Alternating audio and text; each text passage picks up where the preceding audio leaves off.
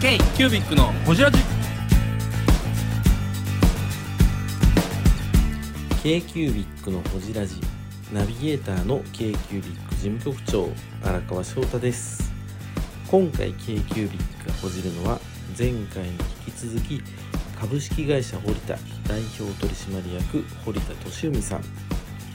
堀田ライフキャンバスを立ち上げるための一冊についてや実現したい地域と家族の在り方についてなど深くほじっています。どうぞお楽しみに。いやまああの僕らやっぱりこう変わらないとね、うん。変わりきらないともう明日がないんで、まあ、そういう危機感からなんですけど、うんうんまあ、今までその5店舗僕やってきてなんかちょっとやっぱこう今までの延長線上でうん。本当にこうお客様にこう世間の人たちにこう喜びでいただき続けられるのか、要は文房具屋のままであの抜け切らずにやるのが本当にいいのかっていう話と。こう社員の幸せを考えた時に、うんこのままで本当にいいのかなっていうのは自問自答しながら、うん実はその4店舗目5店舗目をオープンしたの。はいはいはいで今まず同じ流れそうそれをサバエとエルパっていうお店をねでまあそれ自体はやっぱり力ついたし良かったんですけども2年連続でパンパンってオープンして、でもこう僕とその店舗のそのその当時のその渡辺っていうその右腕的な子がいて、その子と僕はなんかやっぱちょっと消化不良だよねってなってた。のずーっと10年間一緒にやってきた女の子がいて。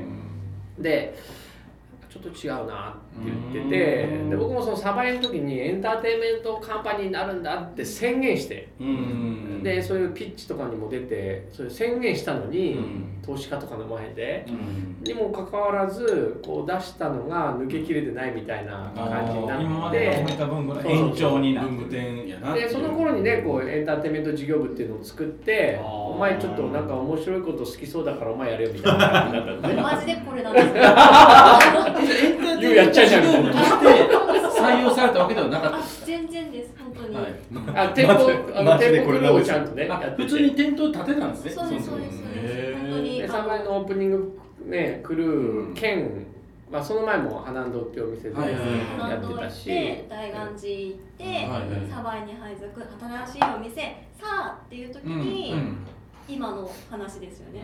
なんかこういうなんか面白いことやりたいんだよね、うんめっちゃいいですね、いいと思いますよって言ったら、じゃあよろしくみたいじゃあよろしく。な感じで、まあね、今考えるとその時にねそんだけこんだけ大きいものが あのあの後ろに見えてると分からず面白そうだしなんかそれでみんながこうワクワクしたりとかあのうん。笑顔が増えるといいなっていうだけだったんですそれこそおやつの日とか長澤さん企画。あは違います。それはまたあの、さっき出てきたその渡辺ああそうなんや。はい、が結構こう企画とかアイデア考える人が好きなのでもああいうキッチンカー出てきたりとかさ、あの店舗内でおやつなんか明日は何やった？カヌレでコーヒーとカヌレえっと明日あそうですね。キッチンカーさんはい。ね来てくださいまああいうのすっごいいいっすよね。本当です。かありがとうございます。ああいうのをだからお店っていうステージ使っていろいろこれからまあいあの企画として入れていくっていうことですよね。そうですね。今4月からずっとやらせていただいててなんかあのお店なんかそのリアルとデジタルで今まあねオンオンラインですぐ買えますけどじゃあそのリアルの良さっていうのを最大限にやっぱ使いたいなっていうのも思いましたしなんか一応その小売りじゃ小売りなんですけど物を売ってる場所ですけどなんかそこを、まあ、せっかくの場所を皆さんに使っていただきたいなっていう思いで始まったんですよそのキッチンカーだったりとか、まあ、誰かこう出店店内出店していただきたいねっていうところも含めて。でそうする、うん、公園がすごいいい場所っていうのをねおっしゃっていただきましたけど、あそこに店出すっていうのはなんかご縁がたまたまあった感じというかああまあそうですね、うーん。まああの半年ぐらいその市場分析してるんで僕。はいはいはい。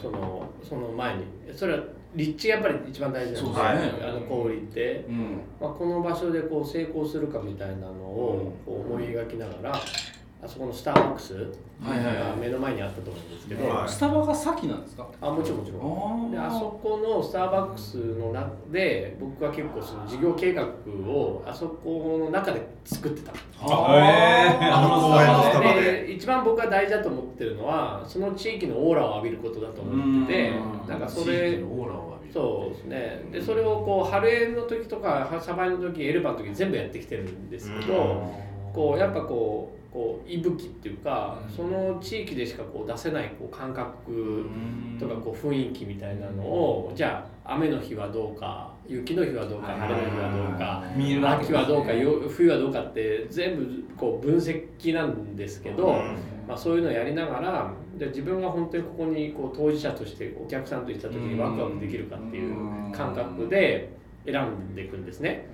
で本当はもうちょっとローサイドであのちょっとちっちゃいお店の居抜きみたいなぐらいのレベルで考えてたんですけどまあなんかやっぱ失礼いたしま堀田バングの堀田です。K キュービックのこちらじ。他は大人のジンジャーエールを1、2、に僕も1個いただきます。美味しいですよね。ハイボール3つぐらい頼んでもらえます？ハイボール。3ぐらい。えーさすが俺と誕生日一緒だけある ちょっと結構いける口ですね、いや俺も大好きな方で悪酔いしちゃうタイプなんだけど。会話証券で飲んでたらやばいっすよね。絶対やばい何名じゃんややばいし証券会社やばいっすよ。私でも一社も優先やったんですよ。優先とおうおうそう優先ね。そうあのピンポンしてました私も。光ファイバー。屋さんああそういうことか。そうそうそう。いやそれも大変ですよね。大変でしたね。1日300件とか言ってましたね平気で。マンションひたすらやってましたね。大変。懐かしい。わかるよみたいな。ね。その苦しみ。二度とやりたくないけど、まあ、やってて、まあまあ、ね。ね損はないけど、もうやりたくないですね。今でも夢にちょっと出てくるとうんやっぱちょっと多分自分の中でカルチャーショックが強すぎたんですよね。それ一発目きついですね。ね。バキバキですもんね。それは公園で休みますよ。いやもうなんかね、はい。そう。本当にうつ病でみんなやめてくっていう感じの視点だったんですね。わかりますよね本当。にできない視点でみたいな感じであの竹生の店の横の公園、加古さんのモニュメントとかあるじゃないですか。そうあれは最近なんですか？あれあれはもうブランディングで、はい越前市が加古聡はいがそこのはいはいはい誕生の地なんで、そうですよねあの加古聡をテーマにあの公園を、はい。開発再度開発していったって感じ。ここ何年かですか？ここ56年ぐらいですね。前野球場ですよね。あそうそう。やっぱり。違うんですよ。上から見たらね、見たらわかるんです Google よ。マップで残ってるんですよ。地図見たらこれどう見ても野球場をこれ滑り台にしたよねってあの言って。僕ら堀田さん出た後興奮でめちゃめちゃこう公園で公園で話し合ってる外でわーって語り合って公園で語り合ってる。すごい。盛り上がりすぎて。盛り上がりすぎる街が これ野球場や。子供たち遊んでる真ん中でねおそうそう。そう子さん4人で。野球場を潰してあのスペースああいう空間を作るっていうのは僕僕うまいなって思う、ね。うん。け結局ねそのあれって僕もそれですっごい街づくりにどんどんそれで入ってって、で今も僕街づくりしてるような感覚がすごいあるんですよね。うん。文具っていうものを一つのこう中心商材にしてうん集まる場所を作る。でそこでいろんなその商品だったり体験だったりその要は人と出会うみたいなところの出会いみたいなのがあのお店のテーマなんで。うん。でまあ、そういうようなことをやるっていう要はハブ的な機能にこはいはいはい。う氷がなっていかないと氷の価値がそもそもないよねってうん。なってくるのでなんかそれをこう目指してる中で、まあ、あのやっぱ福井県で一番こう集まる公園なんで。ああそうおっしゃってましたよね。ね。東尋坊より人が来るそうそう。恐竜博物館に来るっていう。恐竜博物館はすぐにちゃいますさすがに。いやでもいやでも恐竜博物館より数は来てる？数は来てる。マジですか？うん。えまあ、もちろんただだっていうのももちろんあると思うんですよ。うん。でもあの地域にはそんだけのこうオーラがある。すごいですねあのあそこでその今日僕ら行ってても海外から海外の家族かな、うん。ほんと3家族ぐらいおったりとか、でちょっと丁寧な暮らしをしたいっていう人たちが、うん。家族が来る、そこにスタバがあってで、あのーライフキャンパスがあって、うん。でそこでちょっと丁寧な暮らしが提案される、そうんならちょっとほたされるんですよねあのうん。買って帰ろうとかこのこれがある暮らしをえん想像するとか。あそうそう。それそれそれそれなんですけどね。満たされるの河内弁ですかすいません。河内弁ねほたされるって何やったっけ？僕も全く分からなかった。です今なあのね北大阪でも分かんない。ですホタサイはね。あのねなんか騙されたのかなみたいな。イベント出てるんですけどイベントで出ること多いんですけど紙博とかも出てて「わー!」とかって言って財布開いてるんですよ。うん。で雰囲気ででそこに僕らがあの会話することでお客さんと会話することですごい自己肯定で買っていくんですよ。うん。で買っていった後も買った自分を肯定するんですよ。そうそうそうそう。そうそれを演出するっていうのが僕はイベントやったりするからそそういうのをこうほたされた人たちっていう言い方をするんですけど。満たされたみたいなね、あの温度がちょっと上がって上がったね。ね温ま熱ったうん、温まったり。いいいい。かかってるかかってるかかってる感じうん。かかってる感じ。ああそあれ場所もそうやし時間もそうやしそれがあそこはその空間できてるなとうん。いや嬉しいっす。なんかちょっとすごい褒め言葉いっぱい言ってくれますよね。そうですか。僕らに僕は。僕らにとっての褒め言葉っていうのだからは僕最後泣きたかったっていうのああ嬉しい、うん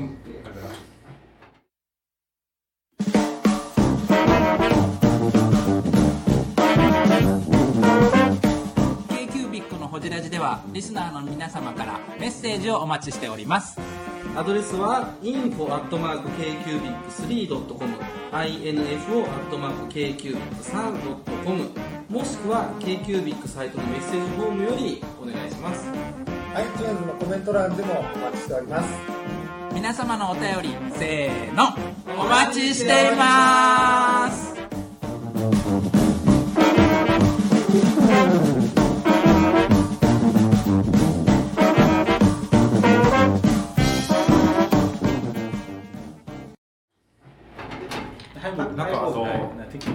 ョンマッピングじゃないですけどライティングの話でこの時々し下に現れるテーマ。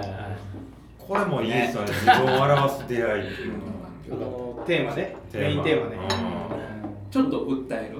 あなたへっていう。ずっと出してないのがいいんですよね。そうずっと出してない。時々現れる。そう。これが前一つ。あこれが店舗コンセプトの名前なんで自分を表す出会いっていう、うん。あこういうのが僕は好きだったんだなこういうのが私たちは好きだったんだっていうのにこう出会いをこう僕らのお店で作っていっていただきたいみたいな話なのでいや言ってること一緒なんです。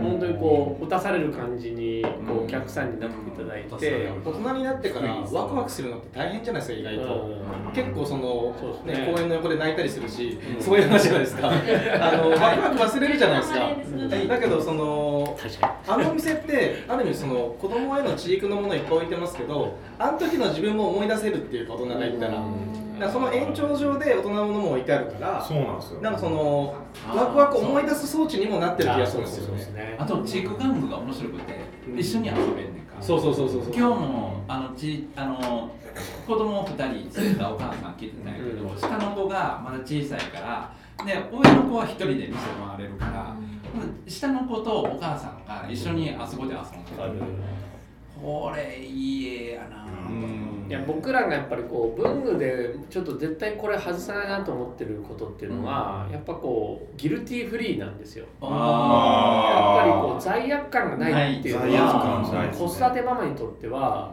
こう限りなくそのなんかこうもうありがたい価値なんですよね、ゲームゲームじゃないそうでギルティフリーっていうのを僕らはこうすごい意識していてやっぱこう子供さんがそこで楽しんでる。でなんだったらそこに放っておいて自分がこう雑貨のところに行ったりとか食べ物行ったり別にそこで携帯いじってようがなんとなく悪い気はしない。なぜなら文具屋なんでベース。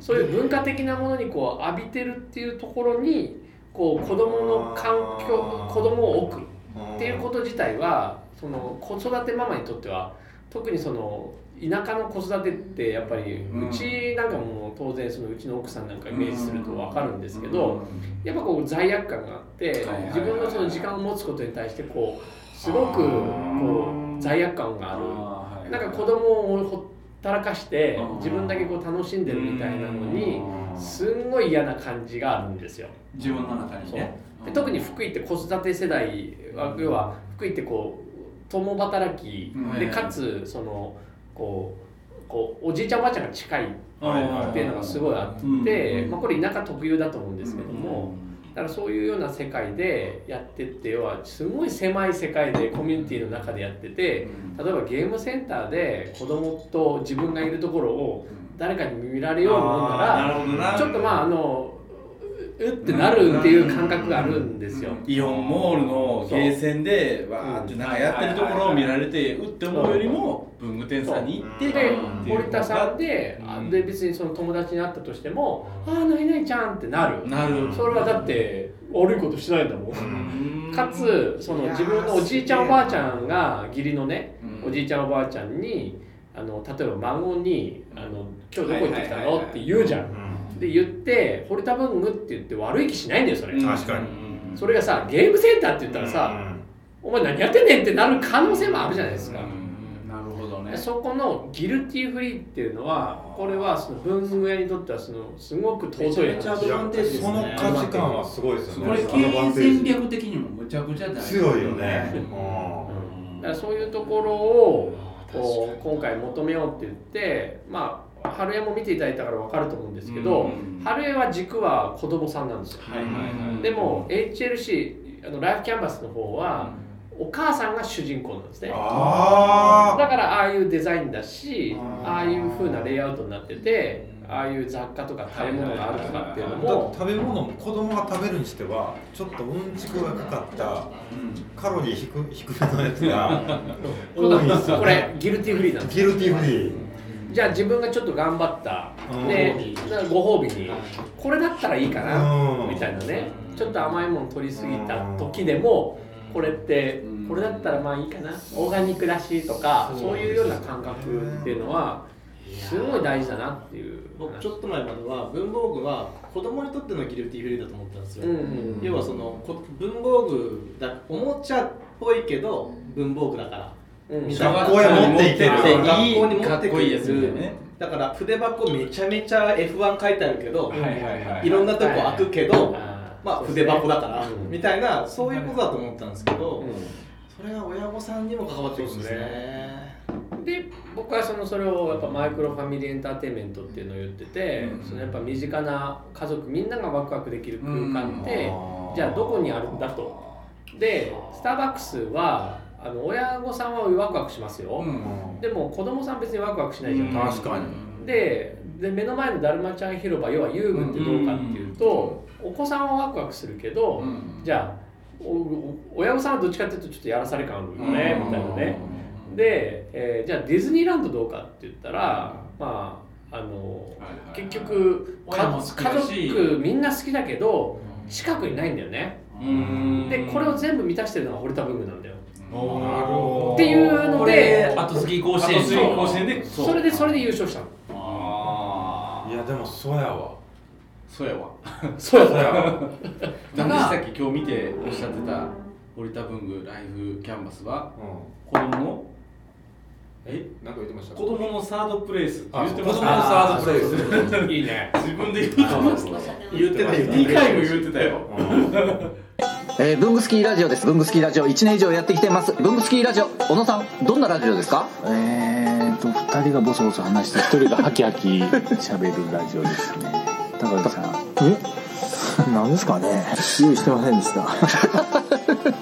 あー楽しくやってます。聞いてね 全然楽しそうじゃな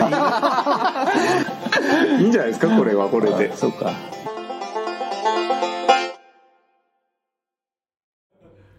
これほんまに他が真似できるもんでもないと思っててその下地がないことには、あの上っ面だけ真似しても多分成功せえへん。そうですね。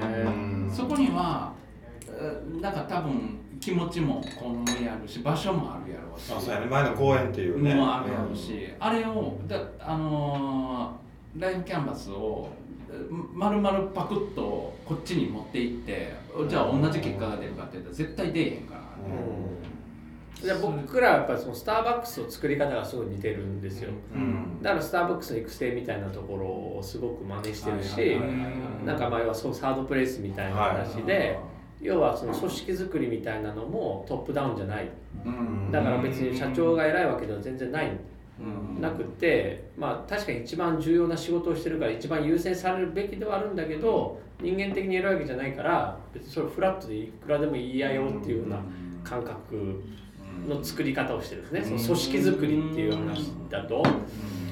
でそういうふうなこう作り方をしてるので、まあ、そのなんか本当に上っ面だけでこう真似されたとして、じゃあ同じようなその雰囲気を出せるかっていうような話があるんですよ。でも実際けどじゃあそれでマネタイズできてるかっていうと全くできてないんで、今。だからもう普及活動して、もうコツコツこれ広めていくしかない、まあ、時間かかるかもしれないけど、まあそれはもうあのもうやるやり続ける信じたその価値、マイクロファミリーエンターテインメントみたいな話とかっていうのは、これは絶対その地方にとっては特にじゃあ本当にこう不透明な世の中でこう戦争があったりとかね、はいはいはいはい。なんかこうコロナがあったりみたいな時にこそその身近に幸せを感じるっていうのがどれだけ尊いかっていうこといや本に当尊いですよね。みんながこう気づき始めてる。確かに遠くのワクワクはすごいみんななんかね海外旅行行くんだぜみたいなのはあったかもしれないけど実は地味にこう回数多くあの堀田にこう来ていただくことでこうあ幸せだな僕らってなってくれる人たちがこう増えればそれって社会を良くすることになるんじゃないかっていう話なんですよ。すごいな。ちょっと前まで、うんそのダイナミックな世界が、うん。あのいいものだあーアクティブなことがいいものだはいろんなところに行ってうん。楽しそうに、そうですね。それを見せることもいいことだ、うん。なったと思うんですよ。だけどコロナがあってうん。全然変わって、いやダイナミックに動くこともまあ別にいいけど、うん。そうじゃなくて自分の家の中の話だったり、自分自身のことだったり、性的なところね。そう周りのことをうん。大事なところを一個一個しっかりしていこうよ、うん。でそれをその中に全然楽しいことあるよね、うん。っていうことに多分なってきてると思うんですいよ、やみんなそう思ってるはずなんだ、うん。それは感じたはずなんでコロナでみんな。なんかそれまでちょっとねワールドワイドで世界つながってて、うんうんいろんなとこ行ける世界は狭いってなってたのに、うんそれがいきなり。寸断されて鎖国状態になったし、また他の県にも行きにくかったですもんね。そうですね。うん。もうなんか人が幸せになるために一番最最初にすることって一番よく使う道具を気に入ったものにすることだと思うんですよ。そうそうそうそうそうですね。結局それが全てだと思ってて、で鉛筆なら鉛筆だし箸なら箸だし、はい。それが自分にとってめちゃめちゃ良かったら、はいはい。はい一番幸せな時間が長いわけじゃないですか、そうね。って思っていて、うん。なんかそれそれがなんか文房具の、まあ、業界になぜかの文房具の本ばっかり作るようになったんですけど、年間15冊ぐらい作ってるうち8割文房具なんですよでこういう面白い人ばっかりに出会うのもあるんですけど、やっぱりなんか文房具の業界の方ってそこにちゃんとフォーカスしてるというか、いやできてる人もおればできてるメーカーもあればできてないメーカーもあるよそれは。いやでもね業界全体としてそこは目指してはいるんですよ、うん。やっぱり日常のものだから、そうですね。はい、だからでも日常のものがいいものに変わることそれが楽しいってことが分かることがめちゃめちゃいいなって思っていいいいこと言うわ。うんさすがです。いやなんかでも聞きながらいや。なんで俺文房具の本作ってるんだって今更ちょっと感じたところではあるんですけど。いやでもそれっすよねやっぱり。そうだと思うんですよ。ん。そこに幸せ感じられたらもちろん海外に行っても幸せは感じられるだろうし。だけどここの幸せないのに海外行った時に果たしてとは思いますよね。確かに自分のアイデンティティどこにあんねんっていうね僕もか海外に2年住んでたことあるんですけど日本のいいとこどこなのってめっちゃ聞かれるんですよ行った時 もうそもそも、まあ、その時まだちっちゃかったんで、うん、よくわかんないみたいなこと言ってたんですけどだけどやっぱなんかあっていくのとないでいくのって全然変わるし、k q b i c のホジラジ。この番組の提供は山本資源ロンド工房。レアハウスで。お送りしております